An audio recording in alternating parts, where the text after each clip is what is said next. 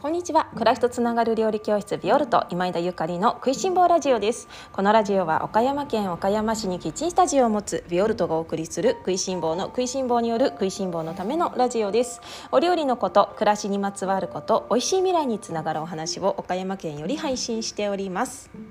皆様おはようございます。料理家の今枝ゆかりです。本日は6月11日土曜日です。いかがお過ごしでしょうか？今日は親が旅に出るのは非常識なの？というテーマでおしゃべりをさせていただきます。皆様おはようございます。いかがお過ごしでしょうか？週末ですね。今日はですねあの私旅に出ようかと思っていましてあのそろそろね新幹線に乗る時間でございます。えっとまあそんな話はこの後お用意させていただこうこうと思っているんですけれども久しぶりの新幹線かな。はい、えっとまずはですね、えっと今日は皆様からいただきましたコメントやレターをご紹介させていただきたいと思っております。えー、ゆかりさん星部解散ライブありがとうございました。アドバンスでアドベンチャー本当ゆかりさんはワクワクを生み出す天才ですね。さてさて昨日農家さんから立派なインゲンが届いたので冬にバックナンバーで聞いてずっと作りたかったインゲンのくたくた煮を作りました。やばいこれ。新玉ねぎパスタもドレッシングも春からリピートしまくりです。今日のラッキョウといいインゲンといい本当に美味しいのっていう気持ちがラジオから触れ出ていてそれだけで元気もらってますいつもありがとうございますというレターをいただきましたありがとうございます。えっと星部解散ライブっていうのはですね、あのビオルトの中でねサブチームとしてあの部活があるんですけれども星部っていうのがあるんですね。まあ、自分のホロスコープがなんとなく読めるようになるといいねというような部活なんですけれども、こちらはビオルトのオンラインサロンのあのメンバーのね皆様のまあ、特典というかまあ、食いしん坊サロンなんですけれども、もまあ、美味しく食べるためにはねあの楽しく生きるためにはなんか自分っていうものも知っておきたいよねっていうようなね、まあ、サブチームですね。でこれが6ヶ月をかけてあの終わりまして解散したんですよ。で解散ということでなんかでもみんなねやっぱ6ヶ月一緒にいるとね まああのリアルにね体を寄せてるわけではないですけれどもそのオンライン上でね、まあ、魂を寄せ合ってるわけなんですよ。まあ、そうなってくるとなんかやっぱ解散っていうかねちょっと心名残惜しいみたいなね寂しいみたいな方もいらっしゃるんじゃないかなと思うんですけどせっかくなのでねあの解散ライブみたいな形で副部長のねあのクリシナのゆり子さんとねさせていただいたの。まあ、どんな話をしたかっていうのは本当たわいもないしょうもない話なんだけれども でもみんなあの楽しかったよねっていうねであのこの後あと星部としてどんな展開が待っているのかみたいなお話をさせていただいたんですけれどもあの次はねアドバンスでアドベンチャー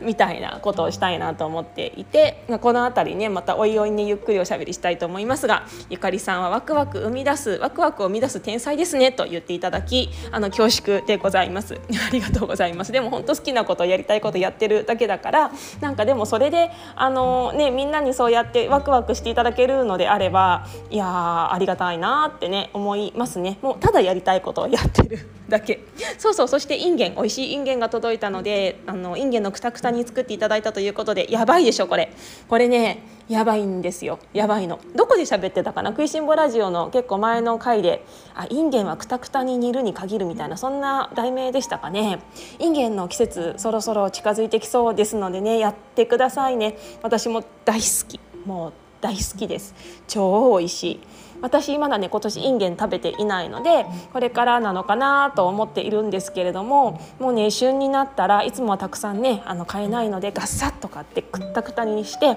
もうそれだけもうインゲンだけもりもり食べたいっていうようなねあの 季節がねやってきますね。楽しみです。インゲン手に入った方はもう一度バックナンバー聞いてねあのインゲンのくたくたに作ってみてください。レターありがとうございました。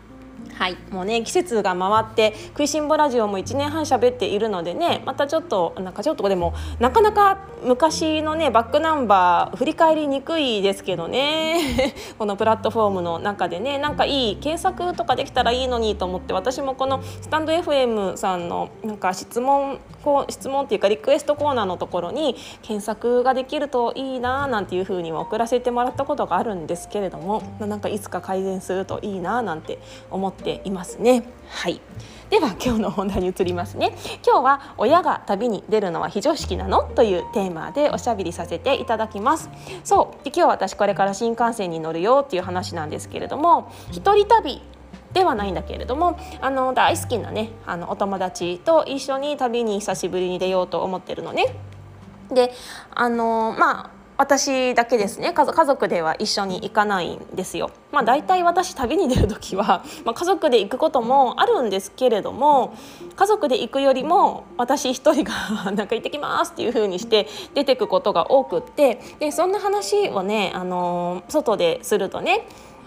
まあ、ゆかりさんはその家族やそれからお子さんもいるのに なんか自由に外に出れていいですねとかなんか旅行とか行けていいですねとかなんか夜とかもね飲みに行けてなんかいいですねみたいなことを言われることがあってああそうなのかもなってね思うこともあるのね。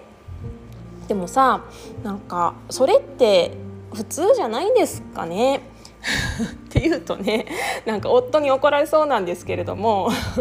いやうちのあの旦那さんはとても何て言うのかなフラットなその何て言うの新時代の感覚を持つあの部分がすごくある人なのであんまり常識にとらわれないっていうかね。だからその私がねこの仕事を外でまあなんかバリバリしてるつもりはないんですけれどもまあ仕事にかなりの自分の人生の比重をかけてあの、まあ、人生のかなりを費やしているとかねそれからまあ子育てに関してもかなり旦那さんに私は頼っていて。その子どもの提出物であったりとかじゃあ受験しますとかそういうなんか学校のあれこれのスケジュールだったりとかも私は実はあんまり把握できてなくってでも夫がちゃんと全部把握してくれてるので要所要所でこうこうこうだよって教えてくれてでああ助かるわみたいな。まあかなり頼り切ってしまっているんですけれどもね。でもなんか私たち夫婦はもうこれがまあ私はね、まあ、彼は分からないですけれどもなんかすごくあの普通に、まあ、何年もこの形で過ごしてはいるんだけれどもでも世の中ではね今いろいろ変わってきたとはいえやっぱりその夫婦の中でのそのなんていうのかな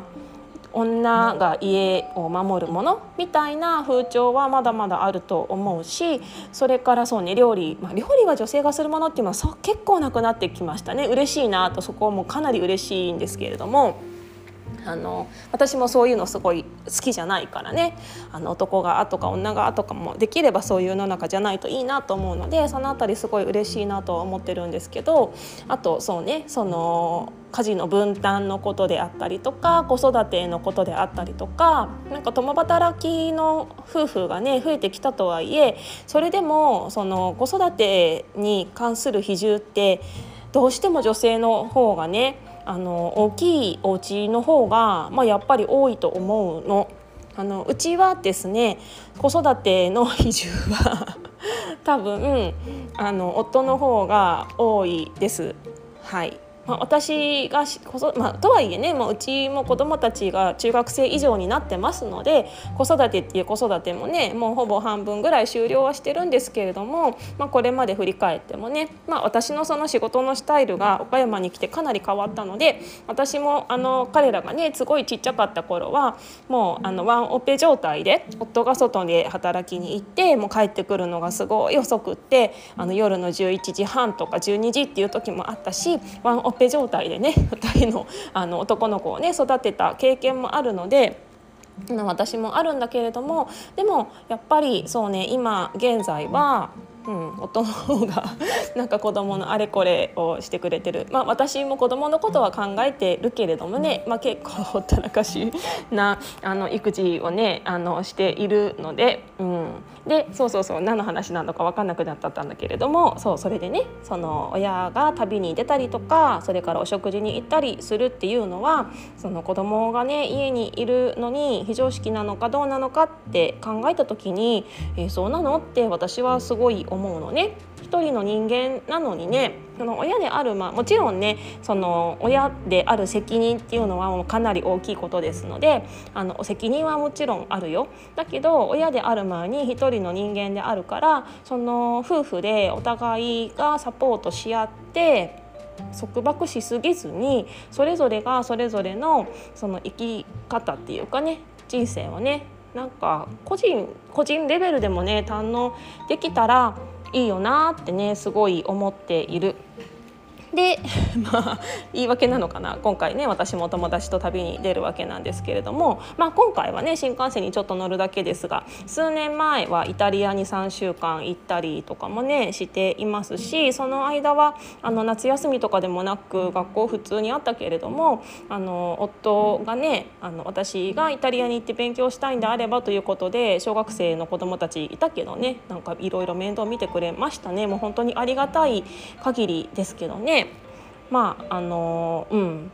どうですかね皆様のお家は。でよくね、まあ、皆様の、まあ、皆様のっていうか教室にね来てくださる方のねお話聞いたりすると「いや今までの人生で一人旅も行ったことありません」とかあとそのもうね外にその夜ご飯をお友達と食べに行くなんてもうちょっと勇気がなくって家族に言えないとかなんかそういう方もいらっしゃるんですよ。でも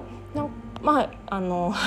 行きたくないとか興味がない人は全然いいんだけれどもいいないいな行きたいなって思っていらっしゃる方はねなんか一度やってみたらいいのになと思いますね。うん、やってみてもしかしたらなんかそう別に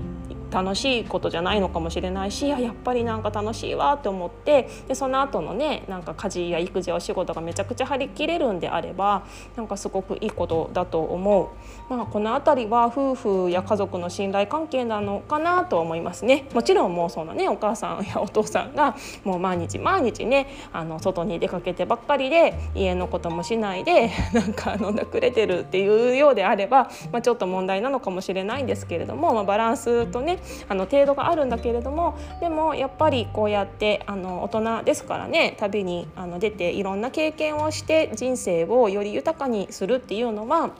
私はすごくあの個々のね人間としてすごい楽しいことなのかなってね思っておりますねいかがでしょうかね、まあ、この辺りあの 星座なんかもね関係してくるのかなと思っているんですけれども私の友達であの蟹座のねあの強いお友達なんかはもう全然そんなことに興味ないわって言っても家であの家族と穏やかに過ごすのがもうめちゃくちゃ幸せでって言って。なんか外にあの出て夜ご飯とか食べるのとかも本当面倒くさいし全然友達とご飯食べるのランチとかお茶で十分だわみたいな子もあのいるしね。でもなんか 私みたいにやっぱり外に出たいなんかあのいろんな経験したいとかなんかいろんな人とねなんかいっぱい喋りたいみたいな。ね外に飛び出したくてしょうがないような人間もいるしそうあとそう私はですね乙女座太陽乙女座なんですけれども実はねあのこう見えて水亀座があのまあまあ強いんですよね。で水亀座っていうのはそのすごくうんなんていうのかななんか未来的というかなんか常識にとらわれない新時代的な 生き方をあのどうしても目指してしまうようなあの星座らしくって、まあ、水亀座の方どうですかね。であのホロスコープをね自分で調べてあの読めるようになってきてやっとねあ私のこういうところってあの水亀座っぽいんだなっていうのがねすごいあの最近感じているところですね。で夫もね水亀座なのでこの辺りが ちょっとね水亀同士で変わった夫婦なのかもしれないんだけれどもまあみんなねあの本当にいろいろな家族の在り方や夫婦の在り方やねパートナーとの在り方っていうのがあのあると思うのであのー、そういろんな生き方が、うん、もうこれから本当にいろいろな生き方が増えてくるじゃないですか。仕事もたくさんあるし。それから趣味もねすっごいたくさんあるしあの会社に通うとか通わないとかねどこに住むとか住まないとかもう本当に選択肢が山盛り出てくるのでまあその辺りね本当に自分のやりたいことや自分の好きっていうところを見極めないとなんか根のないねなんかふわふわななんか草みたいになってしまうのもそれもちょっと危険なんだけれどもただ自分自身のねその自分自身っていうものをちゃんと持っている入れさえすればなんかすごく自由でなんかフラットなねなんか生き方ができるいい時代なのかななんて思っていますね。まあうちのあのお母さんなんかもよくあの友達同士でね近所のおばちゃんたちとよく旅行に行っていましたね。行ってたよただ、まあ、私が小学生の時には行ってないけど海外旅行もね行ってないですけどねまあでもうん、うちの実家もね結構そういう風な感じでお母さんもいろいろ出かけたりとかねしてたのでまあそれでもね家事ちゃんとやってましたけどね。家事ねすごいちゃんとやってくれてたけどね。まあ本当に時代は変わってるなってねすごい思います。でこれまでのその時代の在り方っていうのがもう確実にね変わってもう特にこのコロナ禍をね機にあのガーッとねもう強制的にあのアップデートされている世の中ですのでね、まあ、私たち社会会のねあのあり方も変わってきますけれども私たちのこの思考の方もちょっとずつねなんか未来の方にシフトしていけたらいいのかななんて思ってる。で今日めっちゃ楽しみですね。もう本当に大好きなお友達とこれだけ長く入れるっていうことがもうとにかく楽しみですね。いつもだったら もうなんかちょっとしかねもうお茶するって言ってランチするって言ってももう時間にね限りがねありますのでもう2人でも早口でベラベラまあ私がほとんど喋るんだけど。もうなんかこんなにいたのに喋り足りなかったねっていう感じなんだけれども今回は多分もう本当に最後もうね喋ることないわみたいなゆかりさんの喋り聞き飽きたわぐらいになるんじゃないかなと思ってるんですけど まあそれがね1年に1回でもできて 嬉しいしそれからあのずっとねあの行きたかったところにも今回行けるのでねまた皆様にはどんなところに行ったのかとかどんな体験したのかっていうのはあのシェアさせていただけるのではないかなと思っております。ンラインサロンの中ではあのタイミングさえあればねちょっとなんかライブ配信っていうかどこにいるかぐらいはあのちょくちょくねレポートしますのでもしよかったらね見てくださいね。えー、私のお家の近くにいるなんていう方もいらっしゃるかもしれません。ビオルトは、えー、キッチンスタジオでのレッスンとそして、えー、オンラインチームの2本立てでレッスンをしているんですけれどもあのオンラインの方はですね毎月、えー、ホームページ上で更新するさせていただくレシピや動画などがついているマガジン的なオンラインレッスンとそれからそれをサポートするようなね Facebook の非公開グループでしているオンラインサロンっていうのがあるんですね。あの全国の食いしん坊の方が入ってくださっていてもめちゃめちゃ盛り上がっております。えっと昨日あの美味しいご提案をさせていただいておりますのでオンラインチームの方どうぞお早めにチェックしていただけたらと思います。興味がある方ビオルドのオンラインショップ覗いてみてください。それでは今日も美味しい一日をお過ごしください。暮らしとつながる料理教室ビオルト今枝ゆかりでした。